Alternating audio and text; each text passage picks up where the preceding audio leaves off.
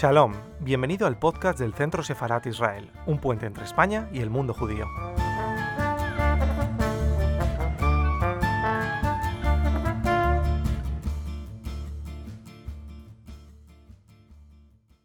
Buenas tardes, bienvenidos al inicio de esta actividad conjunta entre la Embajada de Israel y el Centro Sefarat Israel, cuyo título es Israel frente a la crisis del coronavirus y contamos para ello con la presencia de Rodica Ryan Gordon, que es la embajadora de Israel en Madrid. Buenas tardes, embajadora, ¿cómo estás? Buenas tardes, un placer estar con eh, vosotros. Muchas gracias, también es un placer para nosotros. Rodica, aparte, es embajadora de Israel en Madrid, es diplomática de carrera, ha estado, por ejemplo, fue embajadora anteriormente en Rumanía, que además es, el país de su origen familiar, Estuvo también de embajadora en México y fue directora general para Europa, para las relaciones con Europa en el Ministerio de Asuntos Exteriores. Pero tiene una particularidad también en, algo, que es que yo no sabía, que es que ella es eh, de formación científica, en su formación académica, ¿no? es bioquímica. Cosa que es posible en el mundo diplomático, pero no muy habitual. O sea, por lo menos en el sistema español no es muy habitual que haya científicos, aunque también los hay. Con lo cual, Rodica puede hablar desde un punto de vista eh, diplomático, pero también con conocimientos científicos. Entonces, para entrar ya en materia, lo que vamos a hacer es, yo voy a ir planteando a la embajadora una serie de cuestiones que se me han ocurrido, que hemos tenido ella y yo, hemos ido analizando de manera previa y yo le voy a ir preguntando cosas. La idea es que tengamos un diálogo, pero ella va a ser la, la artista principal de todo esto. Y mientras tanto, ustedes ya pueden ir planteando las cuestiones, las preguntas que quieran a través de nuestro chat que tienen en YouTube y nosotros iremos seleccionando preguntas para hacerle a la embajadora al final. Entonces, yo lo primero que te preguntaría, embajadora, es eh, pues, analizar una cuestión que es una evidencia. El, primer caso en Israel de coronavirus se confirmó el día 21 de febrero de este año. Desde entonces, ¿cuántos aproximadamente casos de contagiados, de fallecidos y de ya curados tiene Israel hoy? Y si son muchos o pocos en comparación con el entorno geográfico en el que se sitúa Israel, de los países de su región. Sí, gracias. Eh, pues Israel, eh, quiero empezar por eh, decir que Israel se encuentra estos días en las etapas finales de la primera ola de, contagio. suposamos que, que, es una primera ola. Y hasta hoy hemos tenido un poco más de 16.500 contagiados eh, en cuanto a los muertos, en los últimos días fallecieron alrededor de dos, tres personas por día, y en total tenemos eh, unos 258 eh, muertos. O si lo vemos por millón de habitantes, estamos hablando de menos que 30 casos por millón. Eh, el ritmo de los contagios se encuentra eh, estos días por debajo del 0.2 y nada más para eh, recordar, el, ritmo de 1 dice que un, un, contagiado puede transmitir o contagiar a otra persona. Entonces, eh, en el 0.2 quiere decir que casi no hay eh, nuevos eh, contagios. Y de hecho desde ayer hemos tenido 20 casos nuevos. Y en total tenemos ya 12.000 curados, algo más de 4.300 casos activos de ellos, 67 en eh, cuidados intensivos y 58 personas que necesitan respiradores. Y los números siguen eh, bajando eh, cada día. otra estadística que tengo aquí es que la edad media de los fallecidos es de 81 años, 83 para las mujeres, 80 para los hombres. Así que el gobierno se permite asumir algún riesgo y relajar muchas de las medidas del eh, confinamiento y de las eh, restricciones de actividades. Eh, vale la pena subrayar una de las diferencias sustanciales entre Israel y otros países desarrollados, y es que la población israelí es mucho más joven que la de otros países de la OSD la mediana de la edad en Israel es de 30 años y una proyección al año 2050 dice que así seguirá con 30 años mientras que eh, la, eh, la, mediana de la edad eh, en los países OCDE es ahorra de 40 años. En el caso español es que ahorra la mediana es de 44 años y para 2050 se proyecta una edad de 49. En cuanto a los países del Oriente Medio, no sabemos las estadísticas eh, eh, verdaderas, no solo por motivos de censura, sino también por falta de una política sistemática de pruebas en estos países. Pero es cierto que en términos relativos no hay muchos casos en los países vecinos. Por el momento es difícil eh, determinar la explicación de este reducido número de casos, eh, puede que el clima cálido ayude o puede que eh, influya la juventud de las poblaciones, otra vez con una baja proporción de, gente mayor. Sí sabemos que Irán es sin duda el país más afectado. Em, eh, estos días hay una nueva erupción en Jordania, aparentemente por pasajeros llegados de Arabia Saudita en Arabia Saudita eh, la, tasa diaria eh, sigue creciendo. Eh, los números están creciendo también en Marruecos, Argelia y en la autoridad palestina en, en los últimos días casi no hay nuevos casos. En cualquier caso, en casi todos los países de la región, los regímenes han tomado medidas tipo confinamiento social, clausura de escuelas, de mezquitas, minimización de actos públicos para tratar de contener el contagio. Y ahora que estamos en el mes de Ramadán, todos eh, imponen dichas medidas con más eh, vigilancia. Muy interesante, yo creo, de todo lo que has dicho también, la, importancia de disminuir la tasa de contagio, esa es una de las claves. Y luego el dato, que es, un dato que es, es, objetivo, y, eh, que es la, el grado de juventud de una población. Es una realidad que esta enfermedad ataca más a las personas de cierta edad, con lo cual en los países que tienen una media más joven, el, el grado, la incidencia de mortandad es, es, mucho menor. Has descrito una situación en Israel y también en países cercanos, pero dime exactamente cuáles han sido las principales medidas que tu gobierno, que el gobierno de Israel ha adoptado después de ese primer caso del 21 de febrero y sí, eh, como yo creo que es evidente, se han demostrado eficaces. Pero ¿cuáles han sido esas medidas que han llevado esta eficacia en la lucha contra el COVID? Bueno, el primer eh, caso eh, en Israel se detectó en febrero, fue de un pasajero que había regresado de Italia. Y es un dato importante porque la primera, y en mi opinión, la medida más eficaz eh, eh, eficiente e importante ha sido la de parar los vuelos desde y hacia los países con alta tasa de contagios. Y esta decisión se adoptó a principios de marzo. Y a principios de marzo eh, casi nadie en Israel pensaba que, es necesario. Pero con la divulgación de la pandemia íbamos cerrando más y más rutas aéreas. Y además, todos los pasajeros que regresaban a Israel tuvieron que pasar una cuarentena obligatoria de 14 días. Eh, esta medida sigue vigente hasta, hasta ahora. En paralelo, las autoridades de salud hicieron una investigación epidemiológica muy contundente para detectar a todas las personas con las cuales los contagiados habían estado en contacto para que aquellos entraran también en cuarentena.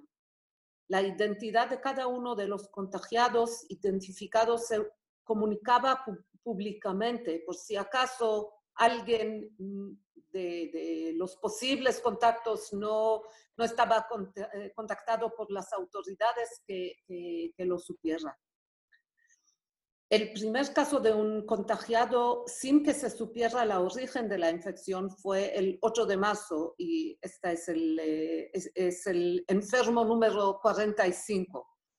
Eh, también a principios de marzo se celebró Purim el carnaval judío y una semana después ya se identificaron más casos, con focos en algunas de las eh, comunidades ultraortodoxas. Y entonces tuvimos que, eh, tener eh, medidas más, más restrictivas. Así que desde el 15 de marzo se establecieron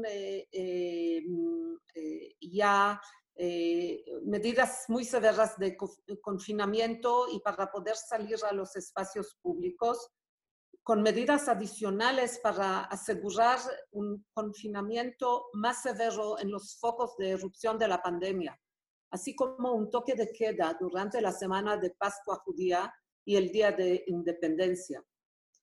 Por último, la decisión de aumentar el número de las pruebas diagnósticas ha sido muy importante en la detección y prevención del contagio. El ideal sería realizar eh, unas eh, 30.000 pruebas diarias en la situación israelí y recibir los resultados en 12 horas. Todavía no hemos alcanzado la capacidad de, de tener 30.000 pruebas. Hoy estamos a unas eh, 10.000 pruebas eh, y en los últimos días se hacen menos, pero sí eh, hemos alcanzado eh, tener resultado en 12 horas. Y las últimas estadísticas son que aproximadamente el 0,5% de las pruebas salen positivas en Israel. Qué interesante. Eh, yo recuerdo perfectamente, embajador, el día que se cerró efectivamente el aeropuerto de Tel Aviv para muchos vuelos, entre ellos de, frentes de España, y sinceramente nos sorprendió. Nos, pareció algo, digo, hay que ir tan lejos, eh, tenemos que llegar a este punto, lo cual demuestra, yo creo, también lo, que, lo imprevisible de esta crisis. O sea, cuando Israel tomó esas medidas, muchos pensamos que era tal vez demasiado, ir demasiado lejos, en, un sistema global de libertades que limitaría. Bueno, pues al final eso ha tenido unas consecuencias positivas y es evidente. Y se me ocurre, al, hilo de lo que has dicho y antes de plantearte la primera cuestión, eh, has hablado de, cómo la gente ha tenido que estar confinada, en cuarentena, y mi pregunta es, ¿cómo ha respondido la sociedad civil israelí ante esto? Porque Israel tenemos la imagen de un pueblo de gente que es muy independiente, va muy por su cuenta, con un carácter muy vivo, pero al mismo tiempo que está acostumbrado a situaciones de crisis y de emergencia. Entonces, ha sabido responder en esta crisis de emergencia como en otras ocasiones y ser, digamos, un pueblo disciplinado? Eh, yo creo que, hemos tenido muchísimos eh, escépticos en, eh, Israel, mm. pero con, con el pasado de los días y cada día más y más contagiados, creo que la población sí sí ha aprendido eh, de, bueno, aceptar eh, eh, la situación. Y es que hemos tenido muchísima gente que estaba de vacaciones de, mm, febrero y principios de, marzo. Y con cada avión que regresaba a Israel, eh, eh, teníamos más y más contagiados. Entonces, eh, muy rápidamente la gente entendió que, estaba muy importante. Sí. Y luego de las, de las medidas adoptadas por el gobierno que tú has descrito, pero yo quería destacar una y que me la comentaras, porque tal vez una de las que ha dado más que hablar fue la que se tomó el día 15 de marzo, cuando el gobierno israelí propuso permitir que el Servicio de Seguridad Interna, Shin Bet, rastrear a los movimientos anteriores de personas diagnosticadas con coronavirus a través de sus teléfonos móviles. ¿Cuál era exactamente el objetivo de esta medida eh, y qué repercusiones ha tenido? Sí, pues ya he dicho que la investigación epidemiológica para detectar a todas las personas con las cuales los contagiados habían estado en contacto es una parte importante de la estrategia israelí para eh, combatir eh, eh, el COVID-19. La aplicación desarrollada a partir de una tecnología de los servicios de inteligencia israelíes ha sido utilizada para rastrear a todos los contactos de los contagiados en el tiempo más corto posible, porque el, el tiempo es un factor eh, eh, clave para llegar a ellos en tiempo, para que ellos no eh, contagiaban más personas. El ideal es localizarlos dentro de las primeras 36 horas y aún mejor dentro de 24 horas. La rapidez, como dije, es una, eh, una clave para contener la pandemia. Eh, de todas maneras, alrededor de un 50% de los contagiados fueron detectados por la app. Y hay que eh, subrayar que no toda la gente en Israel, eh, especialmente la, la gente que son ultra ortodoxos, ellos no tienen los móviles modernos y entonces ellos no tienen apps eh, así que no toda la gente tiene esta app eh, especial y no se pudo usar para todos, pero sí es importante. Y además, desde el principio, las autoridades israelíes han declarado que el uso de dicha app se mantendría solo durante unas semanas, hasta el 30 de abril. Hace dos semanas eh, el gobierno prolongó el decreto para unas semanas más, pero es posible que, si quieren eh, eh, prolongarlo más, tendrán que proponer una ley ante el Parlamento, ante la Knesset, que permita el uso de la app por un periodo más largo. Eh, de todo modo, ya que la investigación epidemiológica es tan importante, el Ministerio de Salud ha desarrollado otra aplicación voluntaria para detectar y mitigar eh, eh, contagios. y esta app es utilizada por el público en Israel eh, y sé que hay también eh, apps similares eh, en, otros países que están siendo utilizadas. Sin embargo, la sociedad israelí, así como los españoles, otras sociedades, mantienen un debate sobre los aparentes desafíos a la democracia que surgen del uso de ciertas tecnologías al servicio de una gestión contundente de la pandemia. Eh, es un desafío que todos nosotros tendremos que afrontar, buscando dentro de nuestras eh, sociedades, dentro de la esfera legal, ética y política, el eh, correcto equilibrio y el marco dentro del cual deberemos operar. Es evidente y es una cuestión además que nos afecta a todos y en, en todos los ámbitos, ¿no? Son situaciones nuevas, extraordinarias, que incluso pensábamos eh, que no volveríamos, no viviríamos nunca, que nuestra generación y la generación anterior eh, vivía ya en un estatus, en un grado de libertades, de derechos y de, casi de privilegios en muchos momentos, pero hoy en día pues probablemente se, replantearán muchas cuestiones. Una de ellas es esta, efectivamente, es el derecho a la intimidad y el derecho a la, a la, libre, circulación. Hablaremos luego de eso. Es evidente que esto es una crisis eh, sanitaria y también eh, porque, porque, está vinculada sobre todo a la enfermedad que padecen las personas. Y por eso yo quería preguntarte algo muy específico que es el sistema israelí de salud. ¿Cómo funciona? ¿Es un sistema que, que, tiene prestigio, que funciona bien?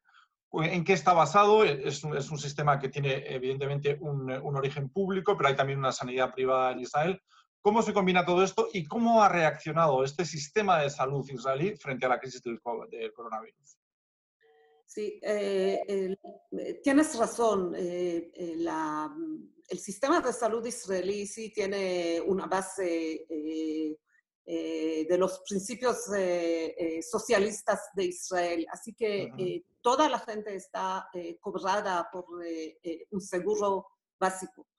Lo que pasa es que en Israel, de manera muy similar a lo que ocurrió en España y en otros países, las restricciones y la eh, eh, parada radical de la economía fueron adoptadas porque la evaluación de las eh, autoridades sanitarias fue que no podríamos soportar un exceso de casos con necesidad de UCIs.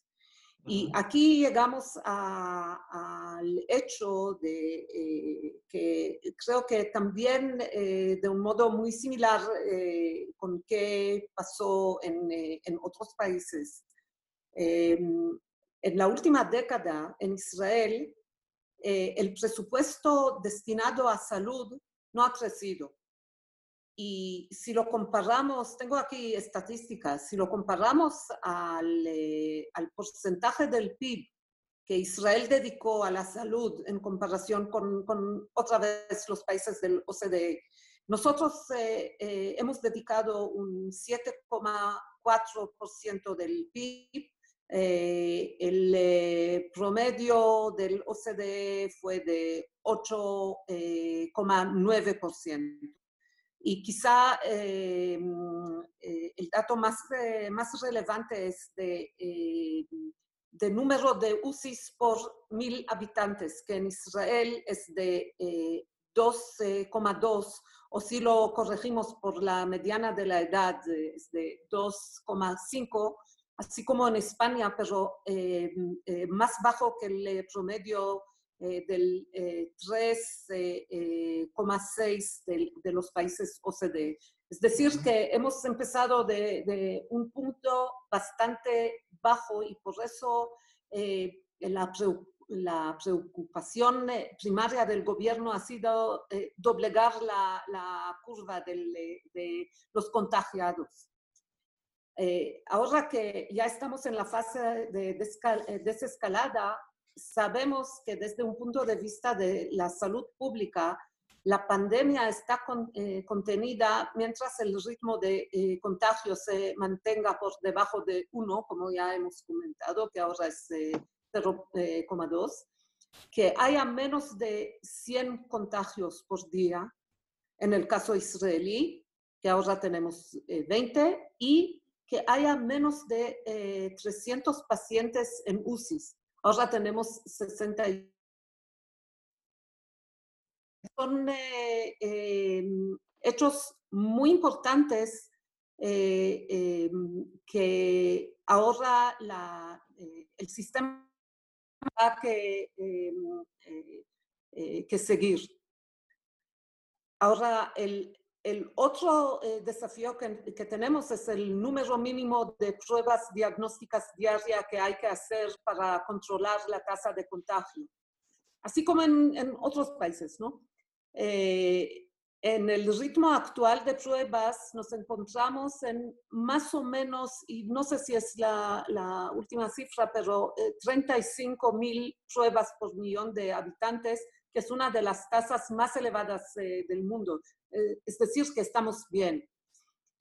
En resumen, en términos de estrategia de salud, nos eh, centramos en la investigación y desarrollo tanto de vacunas como de fármacos para testar la enfermedad hasta que se encuentre eh, la vacuna.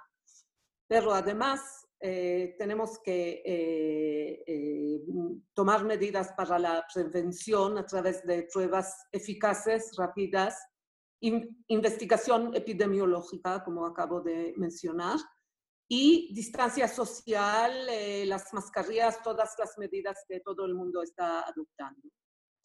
Y en los últimos meses, en los últimos dos meses, tengo que decir, eh, el sistema de salud israelí ha recibido presupuestos sustanciales, pero no suficientes. Y el reto actual es llegar al otoño la temporada en la cual se, supone, se presupone que habrá otra erupción de la pandemia con una cantidad adecuada de vacunas contra la gripe y con más camas eh, en los departamentos de medicina interna y en los UCIs. Y es algo que, que es un reto bastante grande. Em, hoy se publicó eh, una opinión de que eh, dentro de 140 eh, días tenemos que, tenemos que estar capaces de em, tener un sistema amplio de detección de contagios, de tratamiento de los enfermos, de procuración de material sanitario y fármacos de colección de información sobre la enfermedad, eh, más datos para saber cómo, cómo combatirla. Y eh, también es muy importante eh, los informes e instrucciones al, al público, que sean transparentes, que sean contundentes. Entonces, todos estos retos tienen que ver también con presupuestos que por el momento no están eh, no sabemos si, si, habrán o no, y como sabes, eh, desde pasado mañana vamos a tener un gobierno y ojalá tendremos Y un presupuesto, y un presupuesto. Muy bien, es un gran reto todo lo que plantea Rodica, un gran reto como país, ¿no? desde el punto de vista de política sanitaria y de atención al público, ¿no? de, esa, de esa sanidad que, para que siga manteniendo ese alto grado de eficacia. ¿no? Y ahora te voy a preguntar por algo que es de un poco de la actualidad, de lo que he leído estos días haciendo un seguimiento de la prensa. Y estos últimos días salían noticias sobre Israel y sobre el COVID y hablaba de que, se hablaba de que dos importantes compañías israelíes habían desarrollado eh, unos detectores de síntomas de coronavirus que permitían a los médicos identificar de forma remota los síntomas sospechosos del COVID-19. También comentábamos antes eh, que hoy salía en varios periódicos españoles que algunas empresas, no sé si las mismas u otras, pero que estaban experimentando con tejidos de plasma y con tejidos de placenta. No tanto, por lo menos yo lo que leído no era tanto para vacunas, sino más bien para eh, una, digamos, inocularlo al enfermo y eso que, cura, que creara una inmunidad hacia, hacia, hacia la enfermedad. Entonces, mi pregunta sería, ¿cuáles son, ¿cuáles son esos nuevos enfoques tecnológicos científicos que se dan en, en Israel en la lucha contra el COVID? Y Israel es un país de I +D, es un país innovador por definición en los últimos años. Entonces, ¿cómo está? Tú has hablado de esa innovación referida a las apps, por ejemplo, la tecnología más referida a ese mundo virtual, pero hablemos también de tecnología, biotecnología, o sea, cómo está trabajando Israel en lo que es medicinas y en lo que es vacuna de cara al COVID. Eh, por supuesto que, estamos orgullosos de, estas noticias eh, eh, y existen, por ejemplo, los anuncios por parte del Centro de Investigación MIGAL, y del Instituto de Investigación Biológica de los notables avances para lograr una vacuna. Eh, pero por el momento eh, se encuentran eh, en etapas de registro de patentes y antes de estar probadas en el cuerpo humano. Entonces, todas estas noticias son maravillosas, pero todavía no hemos llegado a la solución probada y aprobada. Eh, hay también eh, otras iniciativas que, que, también son importantes porque eh, nos falta no solamente la vacuna o, los fármacos, nos faltan también, como, como, he mencionado, las pruebas, nos faltan el material sanitario. Y hay, por ejemplo, una eh, un grupo de ingenieros eh, que han eh, desarrollado y producido en impresoras de tres dimensiones material sanitario, que ya están en uso en algunos hospitales de Israel. También hay, em, hay otras iniciativas, hay una empresa, Diagnostic Robotics, eh, que ha desarrollado eh, un sistema de inteligencia artificial para pronosticar posibles focos de erupción de la pandemia. Y eh, entonces todos estos se mueven en, en muchas direcciones. creo que lo maravilloso de la comunidad científica es que por el momento es de la de las muy pocas comunidades internacionales que están no solamente comprometidas, sino también muy exitosas en aunar esfuerzos para lograr medicamentos, vacunas y, tecnologías en contra del eh, COVID-19 y en el menor tiempo posible. Así que los eh, científicos israelíes están trabajando en equipo dentro de Israel, así como con socios en eh, otros países. Em, hace una semana Israel se unió a la iniciativa internacional eh, liderada por la Unión Europea en el desarrollo de fármacos y vacunas contra el COVID-19 con una financiación de 50 millones de euros, que para el presupuesto israelí no es eh, algo pequeño. Y nosotros como embajada tratamos de apoyar colaboraciones entre empresas y científicos israelíes y sus homólogos eh, españoles a través de nuestros lazos con los diferentes eh, ministerios, con las instituciones públicas, con compañías, etcétera, tanto nacionales como locales. También eh, apoyamos la organización de informes y conferencias por expertos israelíes sobre diferentes aspectos de la lucha contra el virus incluso en temas de apoyo psicológico, el uso de Big Data para analizar eh, pandemia, etcétera, porque eh, esta crisis tiene eh, muchas diferentes facetas. No es unilateral en, en, lo sanitario o económico, ¿no? Y me permito sugerir que si hay gente interesada en colaborar con Israel eh, en estos u otros temas, que se pongan en contacto con nosotros. Muy bien, te digo que te brillan especialmente los ojos cuando hablas de la comunidad científica. Se nota que te emociona y que te sientes parte de ella, ¿no? sí. Pero vamos, de momento nos sirves como diplomática, ya volverás más adelante a la comunidad científica. Eh, has hablado mucho de, lo que son medidas en el campo sanitario y en el campo de la salud, pero te quería preguntar, ¿tú crees que hay algún otro campo que no sea estrictamente el de la salud en el que Israel haya tomado medidas para gestionar esta crisis? Eh, bueno, yo diría que nosotros eh, somos una sociedad muy resiliente. quizá tenemos en nuestro ADN la habilidad de superar tiempos de crisis por las eh, la multitud de crisis eh, que, hemos tenido desde el establecimiento del, eh, del, país, pero tampoco nosotros sabemos cómo combatir algo que no nos queda claro cuánto tiempo durará y si no regresará dentro de algunas semanas o algunos meses o, no sabemos. pero somos optimistas por naturaleza tenemos un buen sentido de humor, eh, como se puede ver en las redes sociales o en los programas satíricos.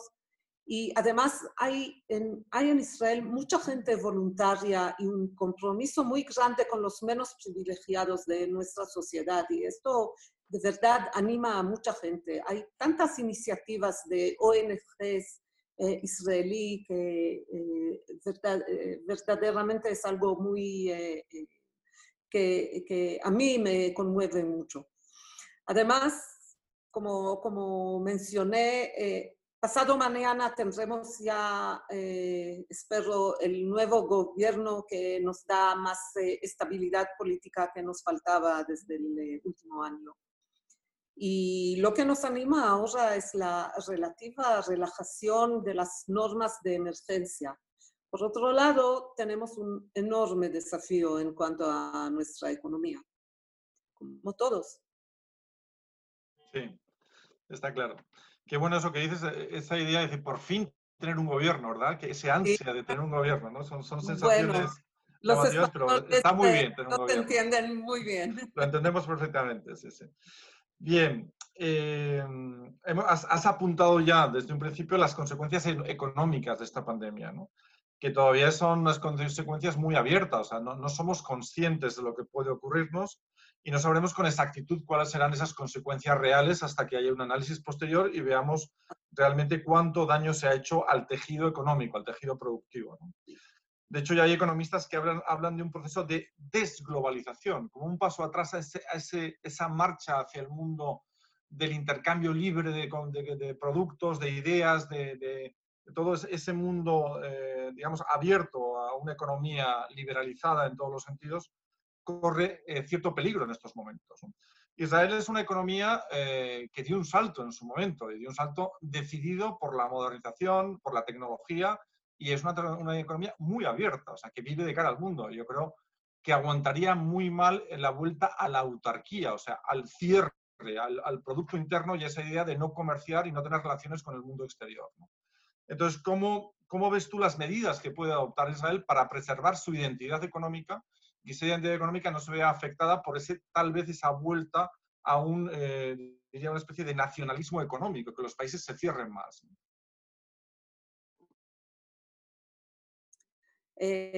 tienes toda la razón y creo que uno de los efectos de la crisis ha sido de que cada país está repensando su autosuficiencia, diría yo, eh, especialmente en temas de, salud o, materiales que están ligados con la salud o eh, la posibilidad de, eh, una producción autonómica en tiempos de crisis. pero es cierto que la economía israelí, así como la economía española, está muy dependiente de, los lazos con eh, otros países. Em, y ahora creo que una de las eh, eh, lecciones que quizá, no quizá, por cierto, está válida también para España, es que la estrategia de salida trata de encontrar el punto entre la necesidad de no agotar el sistema de salud, ¿sí? Y eh, también eh, eh, un punto que no hemos mencionado es de permitir al sistema de salud tratar las enfermedades de, siempre. Eso quiere decir no agotar el, sistema. Y por otro lado, minimizar el impacto negativo sobre la economía, claro, y al mismo tiempo no imponer a la población eh, medidas exageradas. Y es un equilibrio eh, muy, muy delicado y no creo que, hay alguien que sabe exactamente cómo hacerlo y aquí estamos todos tratando de hacer lo mejor que podemos. Eh, en nuestro caso, entendemos que a medio largo plazo los sectores más afectados pueden ser las industrias de transporte, de turismo, de construcción y las pymes. Creo que, de modo similar a, España, pero eh, la economía israelí no es idéntica a la eh, española. Por ejemplo, en Israel el turismo es eh, nada más 2% de, del PIB, mientras que aquí son a menos 12% por, por, lo que sé yo. En el caso israelí, la locomotora sigue siendo la alta tecnología, que parece ser uno de los sectores menos afectados. Entonces, a, medio largo plazo es una buena noticia para nosotros. Eh, mientras, el gobierno ha aprobado un paquete de unos 25 eh, miles, eh, millones de euros, que son un 5,5% del PIB israelí, para apoyar a las pymes y autónomos según criterios publicados.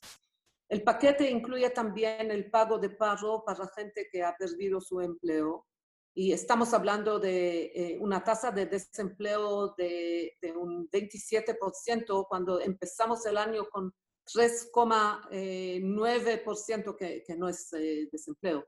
Eh, pero ahora tenemos más que un millón de desempleados. Así que en las últimas dos semanas hemos puesto en marcha las eh, diferentes industrias y hemos abierto tiendas y centros comerciales para que la mayor parte de las pymes sobreviva. Estamos en las primeras etapas de reabrir el sistema educativo que, para colegios de clases de primaria Em, que es una decisión que tiene un impacto importante sobre las posibilidades de los padres de reincorporarse a sus eh, puestos de trabajo, pero hay eh, eh, una discusión bastante larga dentro de la población si, si no es demasiado temprano abrir las escuelas o, o cómo organizarnos. Además, desde el inicio de la crisis seguimos con atención eh, la forma en que otros gobiernos la están eh, gobernando para aprender de sus buenas eh, prácticas, que es también una lección bastante importante. no salíamos de un modo informal con Austria, Dinamarca, República Checa, Grecia, Australia y Nueva Zelanda, que son democracias con la mayoría de ellas con poblaciones de tamaño similar a, la de Israel, que han tomado medidas similares para contener la pandemia y están relajando el estado de alarma.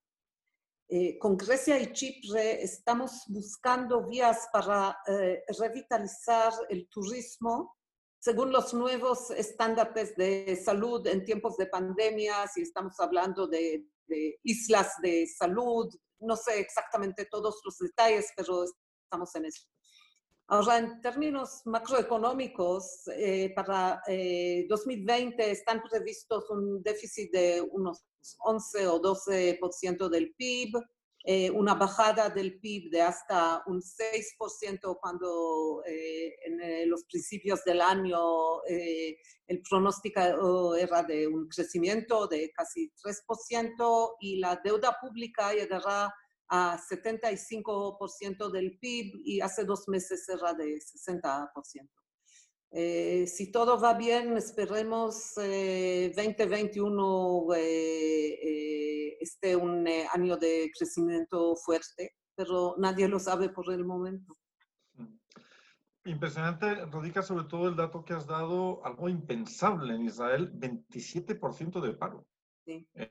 bueno, sabemos que es una cifra efímera y que muy probablemente en unos meses, si hay una recuperación económica, esta cifra bajará rápidamente, pero no deja de ser muy sorprendente, como decías, en un país donde desde el punto de vista técnico no había desempleo prácticamente. O sea que es, es, muy importante.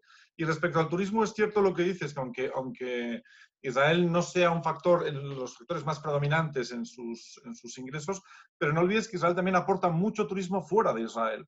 Y el turismo de Israel también es un turismo eh, que busca un objetivo, bueno, busca el objetivo de todo turista, que es pasar sus vacaciones o su tiempo libre añadió un factor seguridad, poder ir a un sector seguro, y yo creo que es un turismo de clases medias con una capacidad adquisitiva media alta, tampoco lleguemos de, gran lujo, pero que aporta mucho allá donde va. ¿no? Yo creo que una vez que Israel pueda volver a aportar, incluso en muchos países de la región, ¿no? el turismo siempre es una barrera, perdón, es un, es un, instrumento para romper barreras y para interculturalizar a la gente. ¿no? Y Israel ha aportado mucho en ese sentido.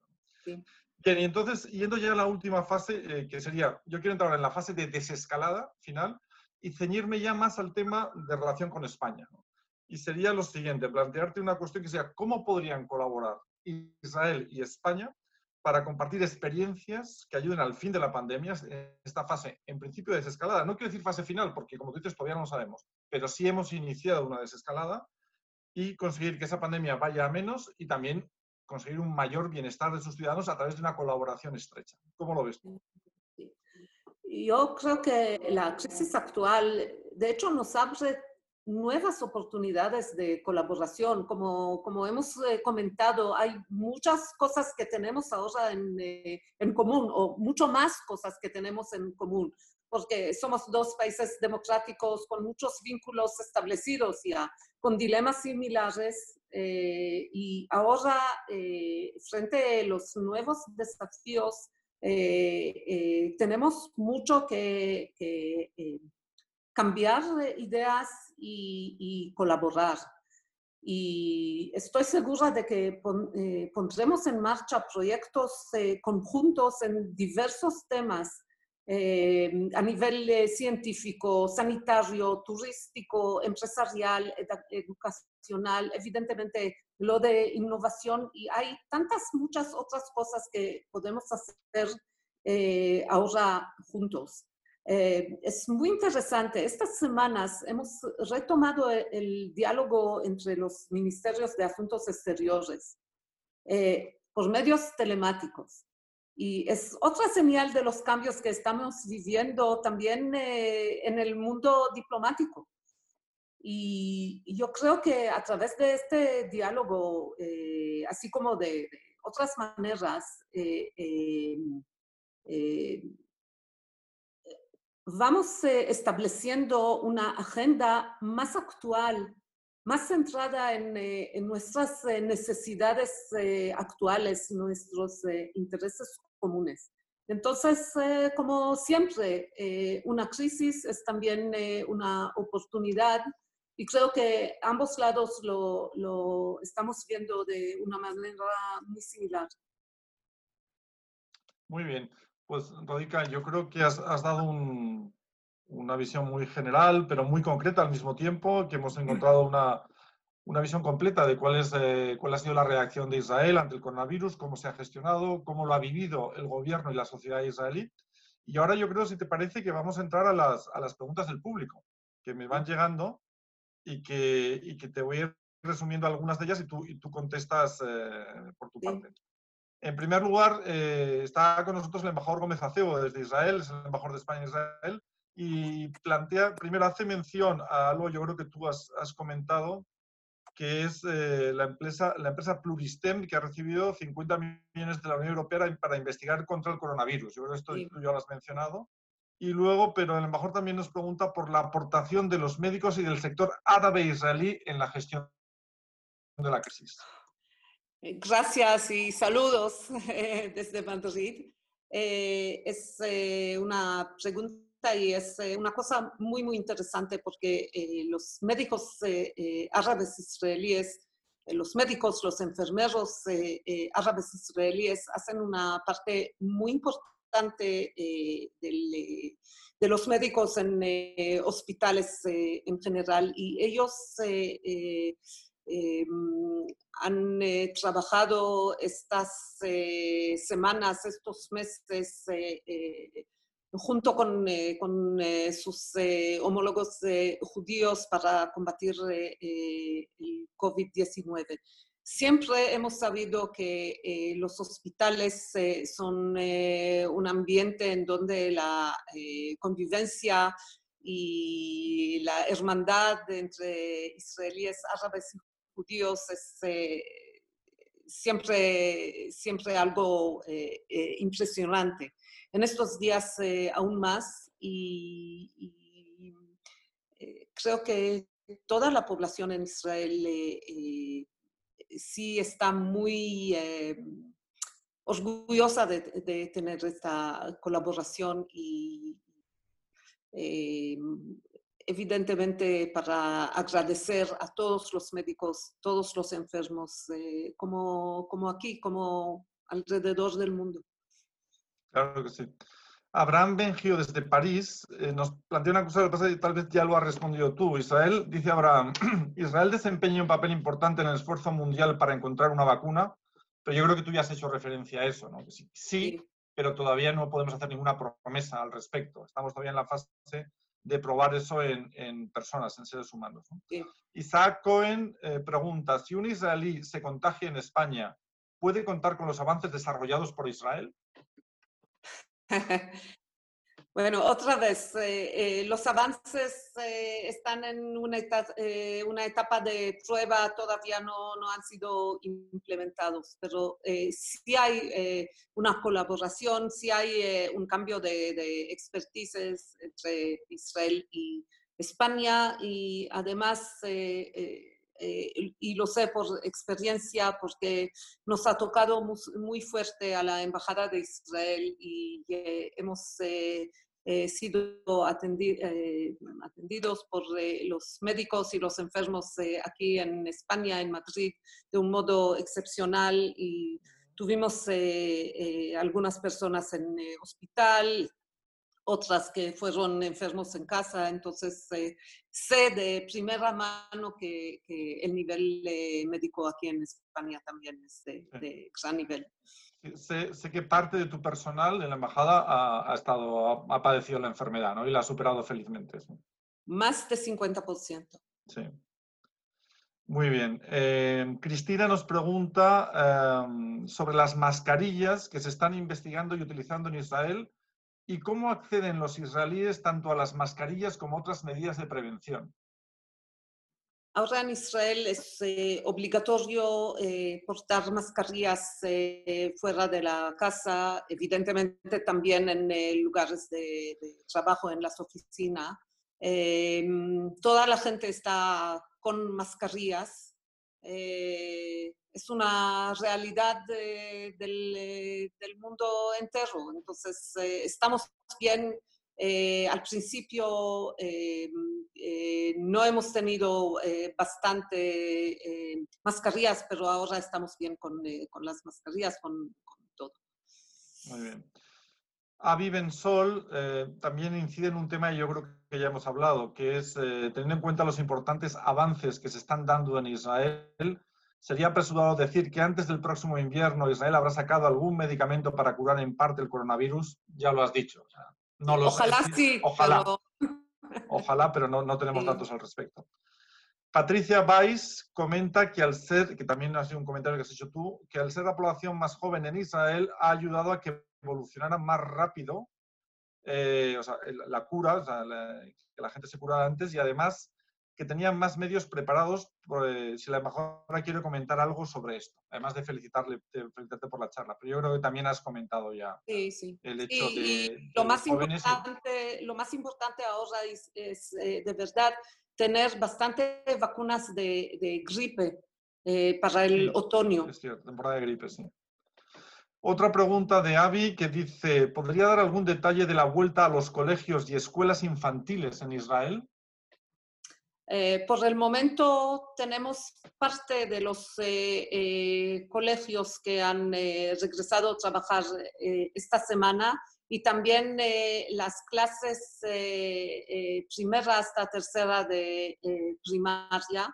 Para las próximas semanas, no estoy segura si la próxima o la que viene después eh, ya se, eh, se plantea eh, el regreso de, las clases, la cuarta hasta la sexta de primaria.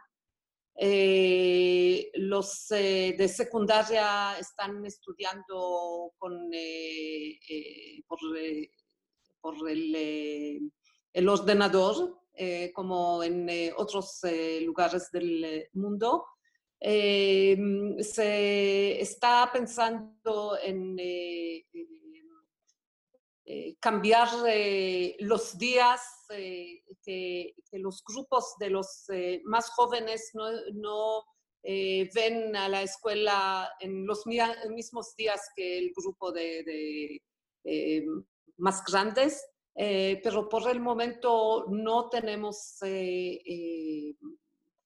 eh, muy claro eh, la idea cómo, cómo lo eh, haremos para la próxima semana y hay, hay cambios de día en día.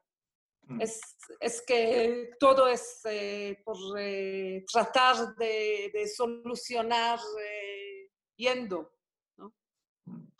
Muy bien, pues yo eh, con esto concluimos, embajadora. Eh, yo creo que como, como, comentaba antes, hemos hecho un amplio barrido, tú has hecho sobre todo un amplio barrido de todos los aspectos sociales, sanitarios, políticos o económicos de esta crisis. Hemos dado también cancha a todo el mundo para las preguntas que se nos podían plantear y te emplazo a, que continuemos hablando de este tema. Eh, ojalá que dentro de nada, dentro de poco, analicemos este tema eh, y veamos que esa cifra del 27% de paro ha desaparecido, ha vuelto no solo al 3, sino menos del 3%, que los turistas españoles volverán a Israel, a Tierra Santa o a las playas de Tel Aviv, da igual el motivo, y que los israelíes volverán a venir a Barcelona, a Madrid o al Pirineo o, a un clásico Barcelona-Real Madrid que se volverá a celebrar y estará lleno de israelíes. ya sabes que es algo muy habitual. Entonces, que volvamos a nuestra rutina. sea. Claro que sí. Y que aprendamos de todo lo que dices, de eso bueno que nos ha dado la crisis, la tecnología, de haber estrechado lazos en muchos ámbitos y que eso se mantenga. Luego, cuando volvamos al mundo real, que esto, lo que nos ha regalado la realidad virtual se mantenga. ¿Quieres decir tú algo más para concluir, Radica? Eh, nada más que muchas gracias para la oportunidad de, conversar y que eh, es un desafío que nos une y mm, bueno, tenemos que seguir adelante y ser más fuertes. muchas gracias. Muchísimas gracias. Y a todos ustedes, muchas gracias por su atención.